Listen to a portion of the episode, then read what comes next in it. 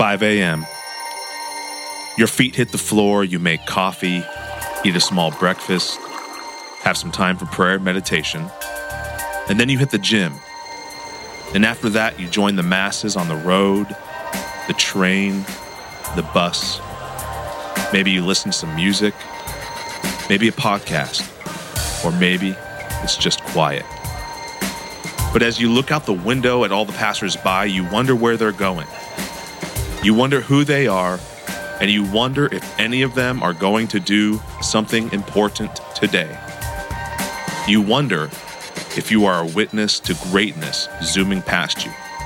And then you remember that feeling, why you got into this in the first place.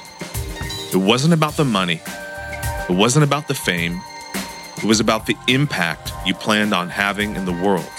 And you make the connection that all of those who, what, when, where, and why questions you were asking about those strangers zipping past you, well, you recognize they were all asking the same questions about you. And you smile.